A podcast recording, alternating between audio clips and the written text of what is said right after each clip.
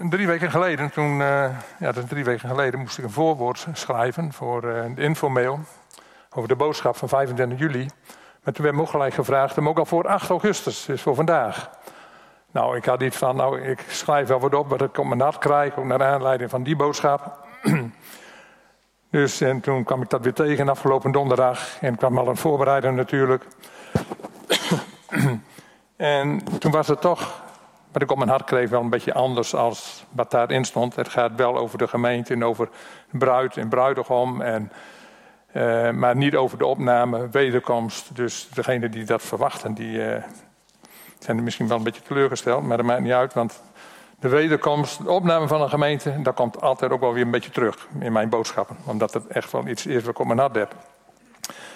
Het vorige keer, 14 dagen geleden, toen ging het dan over... Uh, het was het onderwerp het grote avondmaal, dat er een uitnodiging ligt.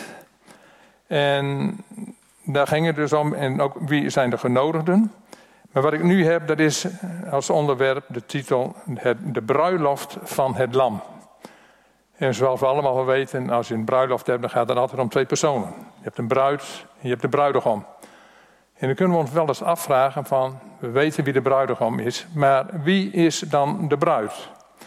Nou, vorige keer toen ging het dan over de genodigden. En heb ik ook nog wel gezegd van, nou wij zijn ook de genodigden. Maar als het werkelijk gaat om de genodigden, die zitten ook bij de bruiloft van het lam. En in openbaringen aan het eind van uh, hoofdstuk 19 staat er geloof ik. Maar aan het eind van openbaringen in ieder geval dat die bruiloft gevierd wordt. Dat de vader zijn zoon er wel mee eren met de bruid. Dan zijn er ook genodigden. En zijn wij dan die genodigden? Of zijn we de bruid? Of is Israël de bruid? En Marcel had er vorige week al over. Er zijn vragen.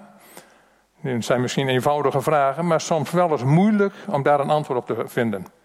Ja, je had het dan over dat de Heer Jezus 100% mens is en ook 100% God. En daar had hij ook dan ook een hele mooie uitleg over. Maar overal kunnen we niet exact zeggen van zo is het. Ons denken, onze uitspraken, die zijn ook altijd nog wel weer beperkt.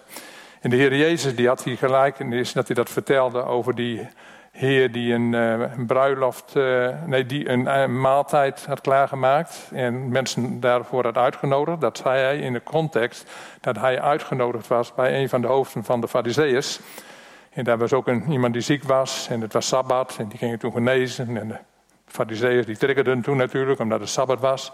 En naar aanleiding daarvan had hij die boodschap van, uh, of die gelijkenis van dat iemand dan een maaltijd aanrichtte en de genodigden, die hadden allerlei smoesjes van de ene dit en de andere dat. En ze hadden er eigenlijk helemaal geen zin in. Dat was eigenlijk ook de boodschap van toen, gedeeltelijk. En noemde ook nog zo van, en dat spreekt mij altijd toch wel aan, van kijken vanuit Gods verlangen. Als ik het zo straks al even noemde van als je vader of opa bent, dan hou je van je kinderen. En vooral als je die kleine kinderen zo ziet, die heel lief zijn. En ik weet nog wel dat mijn eerste kleinkind geboren werd. Ik weet ook nog wel toen mijn eerste kind geboren werd. Carla, daar zit ze. En baby's, nou ik was zelf ook nog maar jong, nog maar 23 jaar geloof ik, 22, ik weet niet, 23. En baby's vond ik altijd maar, oh, vond ik er altijd nooit zo mooi uitzien. Maar toen ik Carla zag, toen dacht van, jongens, er is geen mooiere baby als zij. Ik kan me dat nog altijd wel herinneren. Nou, ze is nog altijd mooi. Al mijn dochters en mijn kinderen zijn natuurlijk mooi en kleinkinderen. Dat, natuurlijk, dat zegt iedere vader.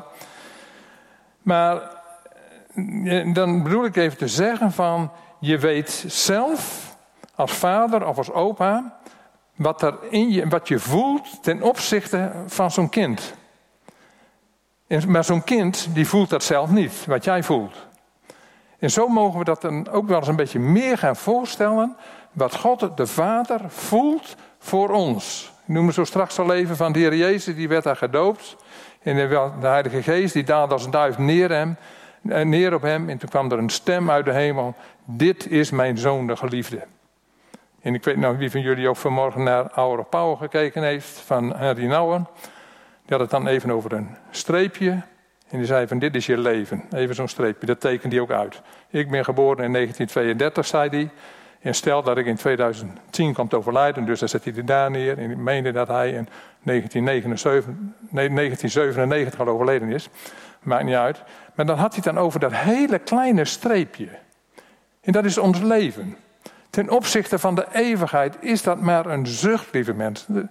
In zo'n leven, dat tekent hij ook uit, dat gaat met ups en downs. Hele mooie dingen en dan zak je weer naar beneden. En, en er is vaak dan geen stabiliteit in ons leven. We maken ons zorgen als het slecht gaat en als het goed gaat, dan zitten we, nou ja, dan gaat het allemaal goed.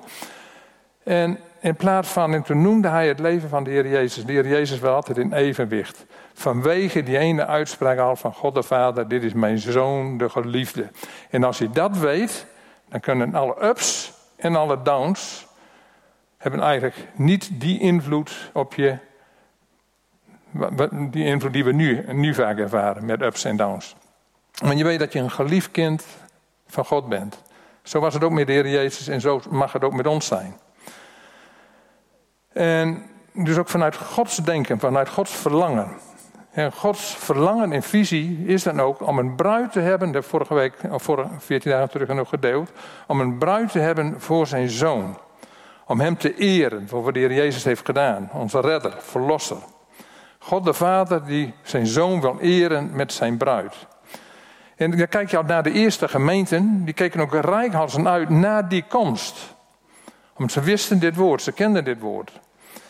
En dus daar keken ze ook naar, echt naar uit. Ik heb ook genoemd de Philadelphia gemeente, omdat gij het bevel gewaard hebt, bewaard hebt om mij te blijven verwachten, zal ik jullie ook bewaren voor de grote verzoeking die over de hele wereld komen zal. En ik vind toch wel, als je door de Bijbel goed leest, dan zie je vaak dat er altijd naar de toekomst gekeken wordt. Ook wel naar het verleden, maar naar de toekomst. Als je kijkt naar Johannes de Doper, de voorloper van de Messias, de aankondiger. En wat zei die? Ze vroegen hem, bent u dan misschien de Messias? Nee, hij die na mij komt. En ik ben niet waard om zijn sandalen vast te maken of los te maken. Maar hij die na mij komt, hij zal je dopen met geest en met vuur. Met de Heilige Geest en met vuur. En dan zegt hij gelijk, en dat heeft dan al te maken met de uitstorting van de Heilige Geest. Dus dan kijk je gelijk al 30 jaar verder, of 33 jaar verder. Nee, drie jaar verder eigenlijk, want ze waren toen al uh, geen baby's meer natuurlijk. En dan zegt hij, en de wan is in zijn hand, en hij zal de dorsvloer zal hij schoonvegen, en het kaf van het koren zal hij scheiden. De wan is in zijn hand, en komt het oordeel en de kaf zal verbrand worden. Dus daar keek hij al gelijk een paar duizend jaar verder. Want dit tijden, dat is nog niet gebeurd. Is ook in handelingen bijvoorbeeld, met uitstorting van de Heilige Geest. Wat gebeurt daar? Mensen waren verbaasd, verwonderd. Wat er allemaal gebeurde. Ze dachten, nou die mensen zijn, zijn dronken. Ze hadden de Heilige Geest ontvangen. En dan is gewoon niet een kwestie van uh, dat Peters even uitlegt. En dat doet hij dan wel, met uitstorting van de Heilige Geest. Maar ik lees het even voor. En over uw zonen en uw dochters zullen profiteren, uw jongelingen zullen gezichten zien en uw ouderen zullen dromen dromen. Ja, zelfs op mijn dienstmaagden en mijn dienstknechten zal ik in die dagen van mijn geest uitstorten en ze zullen profiteren. Dat gebeurde dus met Pinksteren. En dan, ik zal wonderen geven in de hemel boven en tekenen op de aarde beneden. Bloed en vuur en rookwalm. De zon zal veranderen in duisternis en de maan in bloed, voordat de grote en doorluchtige dag des Heren komt. En het zal zijn dat al wie de naam des Heeren aandoet behouden zal worden. Dus gelijk dag, de dagen in die tijd van de oordelen die over de wereld zullen komen. Dus dat is nog niet gebeurd. Dus dat gaat nog gebeuren. Maar gelijk de situatie van nu. En gelijk ook naar de toekomst kijken. En waarom mogen wij dan ook niet.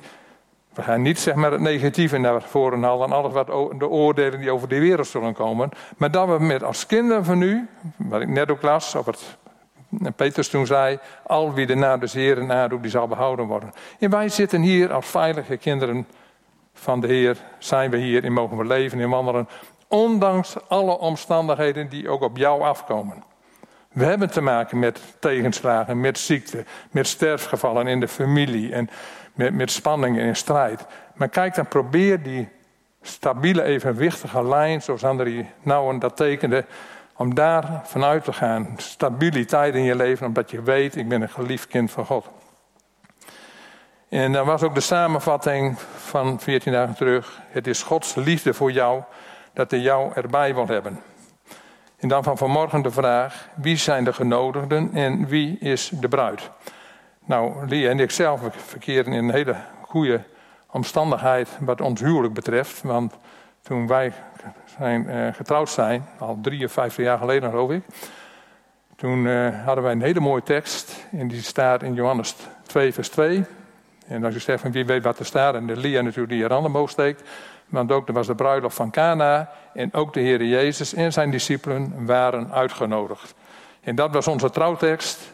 En toen besefte ik nog niet zo wat dat nou inhoudt. Maar nu in de loop van de jaren wel. Dat de Heer Jezus ook uitgenodigd is. Ook in ons leven en ook in ons huwelijk. Nou, dan de boodschap van vanmorgen. Wie is de bruid en wie is de bruidegom? Nee, dan weten we wie is de bruid en wie zijn de genodigden.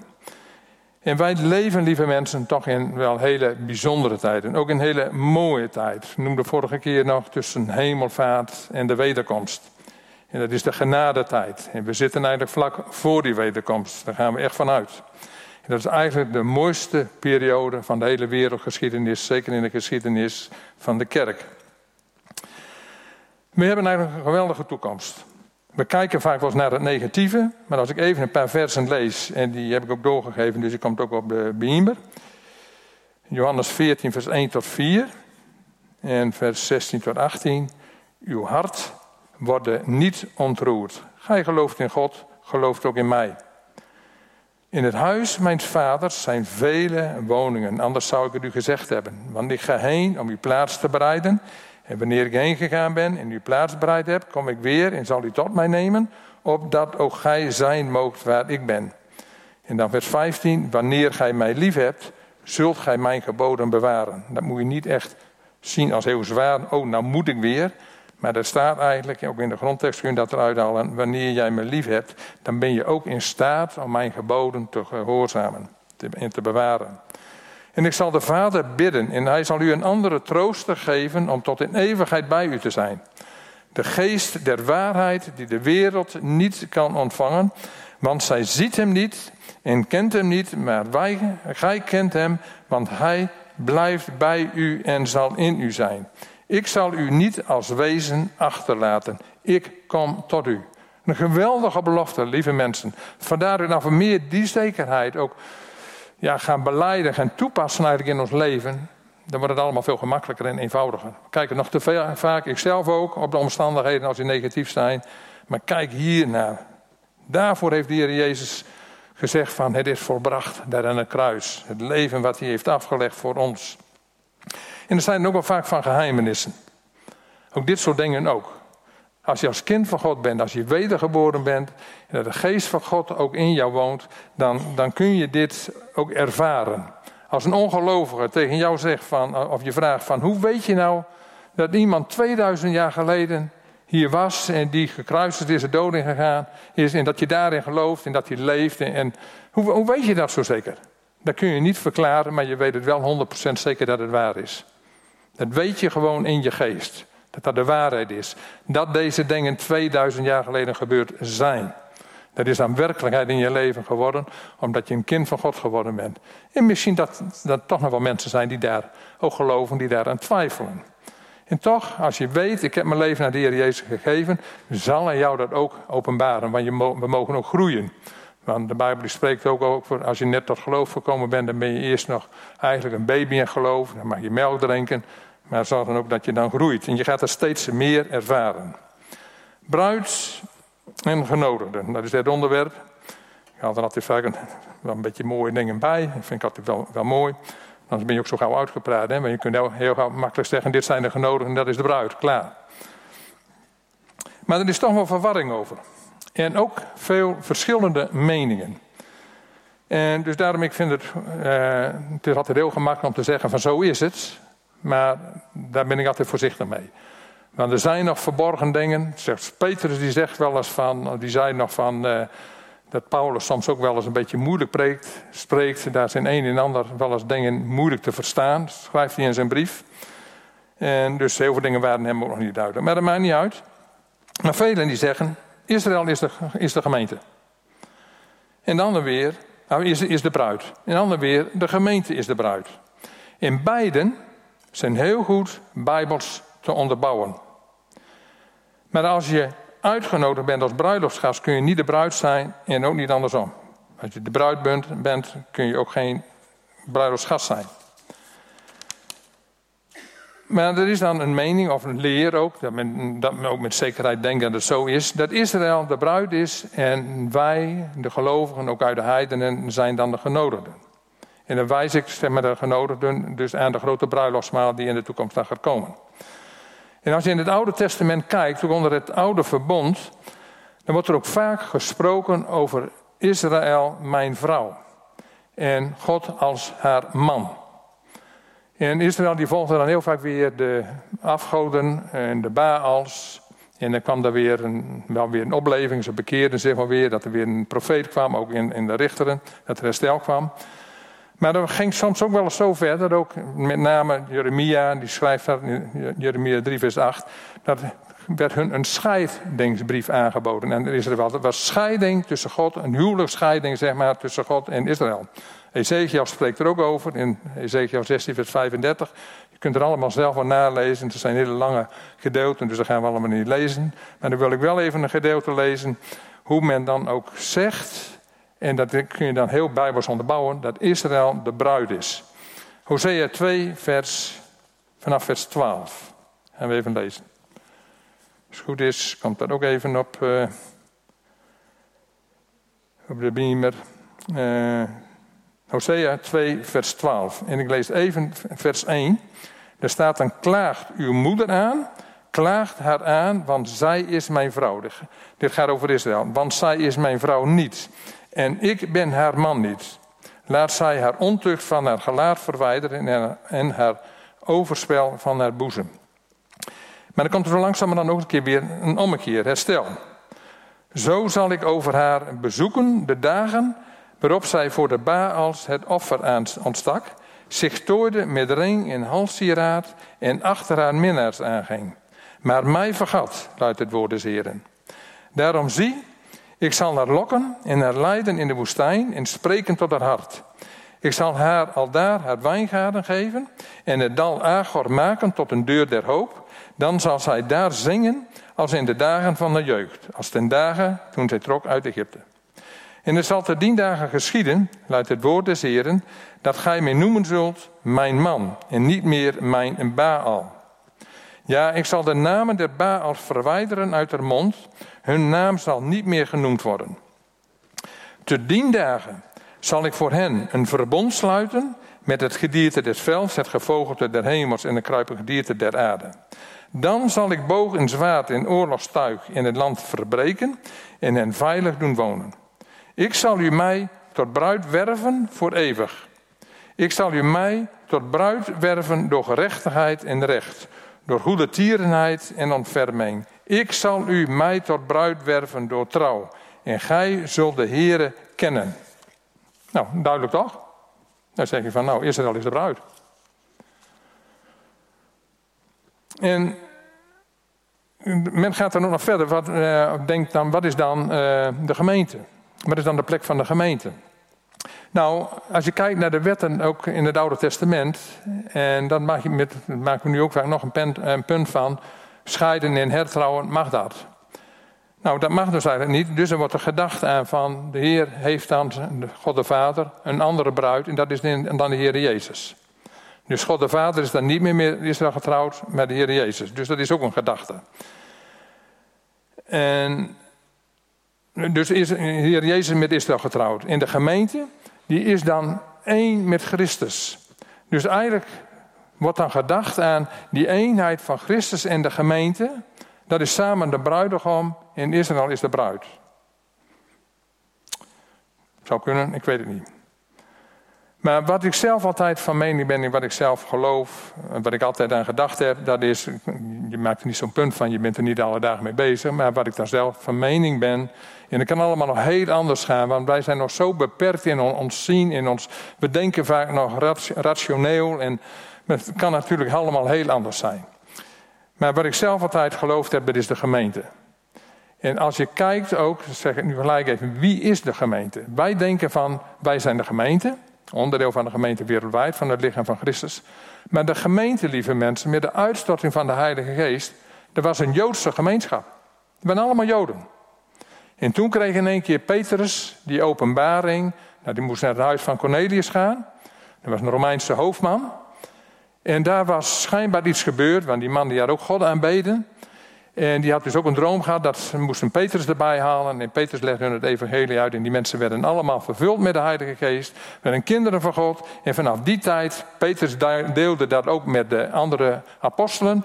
En die stonden er heel raar naar te kijken. Want die dachten van ja, ho, het heide is voor de Joden. En de gemeente en de verlossing is voor de Joden. Maar toen kwam in één keer die openbaring dat het ook voor de heidenen was. Dus de gemeente als dat de bruid is, wat ik dan geloof, die bestaat zowel als uit Joden als uit heidenen. En als we dan kijken van naar het volk Israël, dan denk je van, wat moeten we daar dan mee? Israël als volk. Nou, toen zat ik erover na te denken. Als je kijkt van waarom, waar komt die gedachte vandaan? Dat de kerk dacht dat God heeft afgedaan met Israël en gaat door met de gemeente. En de gemeente is nu het Israël eigenlijk. En wij veroordelen dat sterk. Kijk maar naar de Bijbel, zeggen we dan van dat God heeft niet afgedaan met zijn volk. Maar als je daar even, nou wij in die tijd geleefd hadden, toen al, hadden we dat ook gedacht. Maar waarom? De Jezus die voorspelde al dat er dagen zullen komen dat er geen steen op de ander uh, zal blijven liggen met Jeruzalem betreft. Heel Jeruzalem zal verwoest worden en ze zullen verstrooid worden over de hele wereld. Het volk Israël was er eigenlijk niet meer. Dus toen de gemeente doorging, in de jaren 70 is er ook allemaal gebeurd.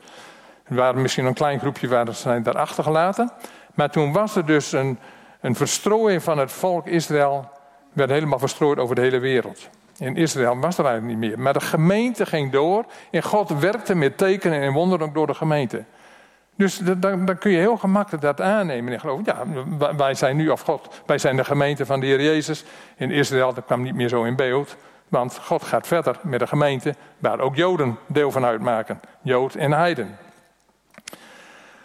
En dus die, en, ja, maar tot 1948 eigenlijk, sinds die tijd is er dus heel wat veranderd. Is, is men ook, ook al wel eerder natuurlijk, altijd wel gelovigen, maar sinds 1948, toen Israël wel weer een zelfstandige natie werd, toen is het allemaal heel veel veranderd. En toen ging men ook de Bijbelse profetieën weer, weer langs. En zeggen van ja, het is niet een geestelijk Israël. Israël die bestaat nog gewoon en God gaat door en heeft ook een plan met Israël. En dan kijken we nog even naar Romeinen 11, vanaf vers 11. Romeinen 11. Vanaf vers 11. Dat vind ik wel heel mooi, want hier staat, ik gaat er ook over een geheimenis. Eerst even vers 15. Want indien, ik weet niet wat staat er nou 11, dat staat in 15, ja. Want indien hun verwerping de verzoening der wereld is, wat zal hun aanneming anders wezen dan leven uit de doden. Indien hun verwerping, dan kun je zeggen van Israël heeft God verworpen, maar God had Israël verworpen. Maar dat had te maken met de verzoening van deze wereld. En dan kun je denken, waarom heeft God dat zo gedaan? Even naar vers 11. Ik vraag dan, God heeft zijn volk toch niet verstoten? Volstrekt niet. Ik ben immers zelf een Israëliet uit het nageslacht van Abraham van de stam Benjamin. God heeft zijn volk niet verstoten, dat hij tevoren gekend heeft. Al weet je niet wat de schriftwoord zegt in de geschiedenis van Elia, als hij Israël bij God aanklaagt: Heren, uw profeten hebben ze gedood, uw altaren hebben zij omvergehaald, ik alleen ben overgebleven en mij staan zij naar het leven. Nou, dan gaat het nog even verder. Maar als je hier dan naar kijkt, stel voor dat Israël zich massaal, wat in het Oude Testament ook vaak gebeurde, als ze weer de Baals achterna gingen, dan kwam er weer een profeet, die waarschuwde hen, of ook in de, in de richteren, kwam dan de rechter en die waarschuwde hen. En wat gebeurde? Het hele volk massaal bekeerde zich weer tot God. Ook onder, onder de koningen David en Salomo. En hoe, hoe, hoe Salomo ook de tempel herstelde. Het hele volk, massaal, er was één en liep God achterna. Ook toen ze uit Egypte geleid werden, ze waren ook vaak weer ongehoorzaam, maar ze geloofden, ze liepen God achterna. Ze bekeerden zich weer massaal. En God was weer genadig. Dus stel voor dat de kerk met Pinkster, uitstorting met Pinksten, de kerk ontstond. Een gemeente van Jezus Christus. En het volk Israël had zich massaal bekeerd tot de Heer Jezus. Dat is onze verlosser, onze zaligmaker. En we kunnen alleen maar behouden worden door hem. Zoals het nu ook verder allemaal beleden wordt ook in de gemeente. Dan hadden ze gedacht, dit is voor ons. En God heeft niks te maken met de heidenen. Zo was het altijd. Want God had Israël helemaal apart gezet voor de heidenen. God had gezegd van, jullie zullen mijn volk zijn. Jullie zullen een voorbeeld zijn voor alle andere volken. En ik heb jullie als volk verheven boven alle andere volken. Dus dat was eigenlijk een heel logisch gedenken. En dan denk je weer van, nou dan kom ik even aan het slot van die versen. Ik heb het hele gedeelte van hoofdstuk 11 even doorgegeven. Maar dan kijk ik even naar hoofdstuk 32. Want God heeft in allen onder ongehoorzaamheid besloten om zich ook over allen te ontfermen. Maar ook om de heidenen er helemaal bij te betrekken.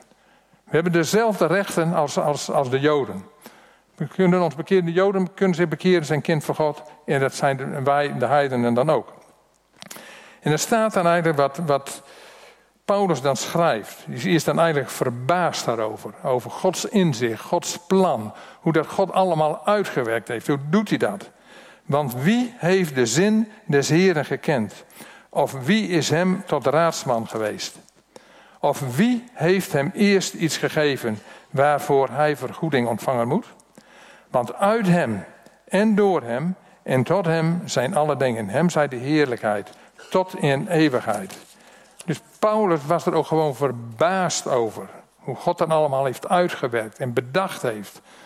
En hoe hij dacht van, ja, hoe ga ik hiermee om? Ja, God heeft een plan. En we stonden, denken soms wel eens, ja, maar waarom moet het allemaal op zo'n manier? Kan dat niet eenvoudiger? Waarom had God daar 6000 jaar geleden bij Adam en Eva niet gelijk dat kunnen tegenhouden? God liet het los en liet het gaan en die eh, heeft een plan. En zijn plannen en zijn denken zijn veel hoger dan onze gedachten en onze plannen.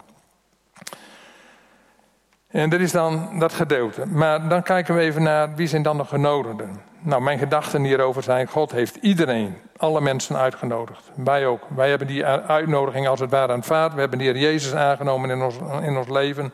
In die uitnodiging ligt er voor, al, voor ons allemaal. Voor iedereen. In de hele, hele wereld. Iemand hoeft maar te komen. En die wordt aangenomen als zijn kind. En als hij dan toetreedt tot de gemeente. De gemeente die bestaat uit Joden en Heiden, om het zo maar te zeggen, het lichaam van Christus, dan is voor mijn gevoel is dat de bruid van Christus. En de genodigden zijn alle mensen nog die nog gaan komen. Die zijn uitgenodigd en die komen nog.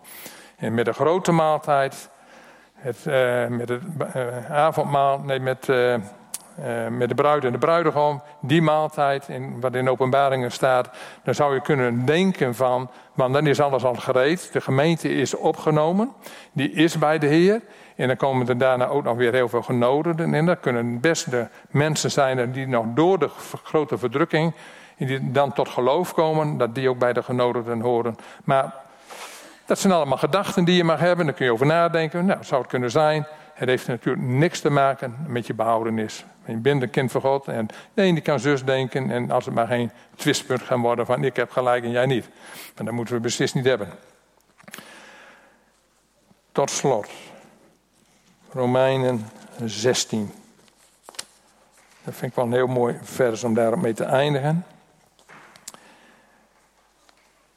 Daar staat, Romeinen 16, vers 25.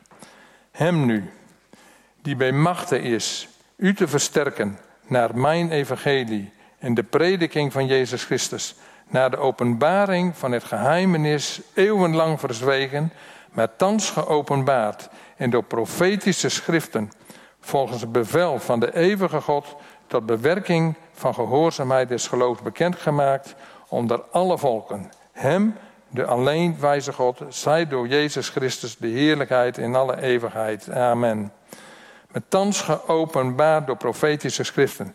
In die tijd leven we, in de tijd van openbaring. En dat al die de profeten die er geprofeteerd hebben, die hadden daar nog vragen over, hadden, kregen daar geen inzicht in. Maar juist in deze tijd, vanaf Pinksten, vanaf de uitstorting van de Heilige Geest, worden veel meer dingen ook duidelijk. Wat ik zo straks al even noemde, tussen hemelvaart en de wederkomst, dat is zo'n mooie periode eigenlijk voor ons. We mogen de wederkomst verwachten. We mogen de Heer Jezus verwachten. We mogen uitkijken dat we hem tegemoet gaan in de lucht. De opname van de gemeente. Zoiets moois. Het zijn al die beloften. Johannes 14, wat ik zo straks heb gelezen. Ik maak plaats voor jullie. En ik zal jullie tot meenemen. Die belofte ligt er, lieve mensen. En Paulus legt er allemaal heel duidelijk over. Hij legt eruit als een geheimenis. Wij gaan hem tegemoet. Wanneer, we weten het niet. Maar voor mijn gevoel, ik denk, dat denk ik altijd, al ook al 30, 40 jaar geleden, denk ik altijd, het kan nooit nou, lang meer duren dat al deze dingen ook in vervulling gaan. En dan is het ook voor ons, komt allen tot mij die vermoeid en belast zijn, want ik zal je rust geven. En dat is dan ook voor, die, voor de, eh, door de genodigden, die genodigden, of die uitnodiging, die lichter. Heb je ja gezegd, dan behoor je bij hem. Dan ben je een kind van God. En zoals wij hier zitten, ligt ook die belofte van Gods woord, is ook voor jou, ook voor ons. Halleluja. Amen. Zullen we gaan bidden? Dank u wel, Heer Jezus, dat we zo tot u mogen komen, Heer. Dat we ook naar uw woord mogen luisteren en daar misschien ook wel vragen over hebben. Hoe zou het allemaal zitten? Bruid, bruidegom, we weten heel duidelijk, Heer, dat, dat u de bruidegom bent. Dat ook de vader de zoon wil eren met een bruid. Heer, en hoe dat allemaal zal, we hebben er eigenlijk geen, we kijken nog veel te veel met onze zichtbare ogen. Dat we elkaar ook zien in een menselijk lichaam. En we kijken naar, naar vlees en bloed, om dat zo maar te zeggen. Maar straks komt een tijd dat we van aangezicht tot aangezicht zien. En dan zullen we veranderd worden in een ondeelbaar ogenblik. Vlees en bloed kunnen het leven, het de hemel niet bereiken. Dan moet er een verandering plaatsvinden. En dat is voor ons een mysterie. Heer, maar toch, uw woord spreekt erover en we geloven het gewoon zonder meer, omdat uw woord het zegt. Dat zijn geen raadselen, maar dat zijn gewoon verrassingen, om het zo maar te zeggen. Heer, en we strekken ons naar uit. Wat u nog ook in de komende tijd met ons gaat doen. Ook in ons persoonlijk leven. Dat we uw liefde meer en meer mogen ervaren en mogen uitdelen. Vader, dank u wel voor die rijke zegen die u ons geeft. Telkens weer, iedere dag opnieuw. Ook als gemeente, als kinderen van u. Dat we mogen weten, Heer, de zekerheid van het geloof die we mogen hebben. Terwijl de wereld steeds meer in, in zorgen om zich heen krijgen. En, en dat angsten en, en ja, pessimisme ook steeds meer toeneemt. Zorgen om, rondom corona. Heer, terwijl wij als kinderen van u mogen we ook, ook weten, Heer, dat u ons beschermen wilt. Hoe dan ook. Maar ook zoals Psalm 91 dan zegt, het zal ons niet genaken, het zal ons niet raken. Maar toch mochten die dingen wel overkomen, dan bent u er ook. Dan bent u bij ons. Zelfs al gaan we door een dal van diepe duisternis, dan gaan we er doorheen. Maar u bereidt daar een dis, een maaltijd voor ons. En dan gaan we er met u doorheen. Vader, wat zijn er allemaal geweldige woorden. Allemaal beloften. Met ja en amen is. Dank u wel, Heer, dat we die zegen ook zo mogen ontvangen, ook op dit moment. En ik wil jullie ook zegenen. Met de liefde van God de Vader. Met de genade van de Heer Jezus Christus. En ook met de troostrijke gemeenschap van de Heilige Geest. De Heer die verheffen zijn aangezicht over jullie. En zij jullie genadig. Ook voor de komende tijd, voor de komende week. Dat hij jullie beschermt. Dat jullie beschermt van, tegen corona-aanvallen of welke aanvallen dan ook van ziekte. Dat jullie onder zijn bescherming staan. Dat je dat zeker mag weten. Ontvang zijn zegen. Als er angsten zijn of zorgen zijn over je kinderen. Hoe mijn kinderen dan, die, die, die leven nog helemaal in de wereld. Laat het los, geven aan de Heer. Want je mag ook weten dat kinderen, die zijn ons gegeven. Die zijn ons ook gegeven, ook in christelijke gezinnen. In gezinnen van God. Dat je erop mag vertrouwen dat ook je kinderen behouden zullen worden. Hoe dan ook. Het is Gods genade. God wil niet dat er iemand verloren gaat. Jij wil niet dat jouw kinderen verloren gaan. En God wil dat zeker niet. Dus hij zal zich ontfermen, hij zal zich openbaren als jij je kinderen steeds voor de troon van hem brengt. Hij laat geen bidden staan. Hij wil jullie zegenen daarmee, ook met voorspoed, met genade. En niet aan voorspoed dat we denken aan alle rijkdommen van deze wereld, dat we onszelf verrijken. En je mag rijk zijn, dat is een zegen van God. Ook als je in materieel opzicht dat je heel veel gezegend wordt. Maar dan mag je daar ook weer ten dienste stellen. Voor God, voor hemzelf. Dat je tot zegen mag zijn. En daarmee wil ik jullie zegenen ook voor de komende week. Met alle woorden die ik net heb uitgesproken. In Jezus' naam. Zijn bescherming. Zijn shalom voor ieder van ons. Halleluja. Amen. Amen.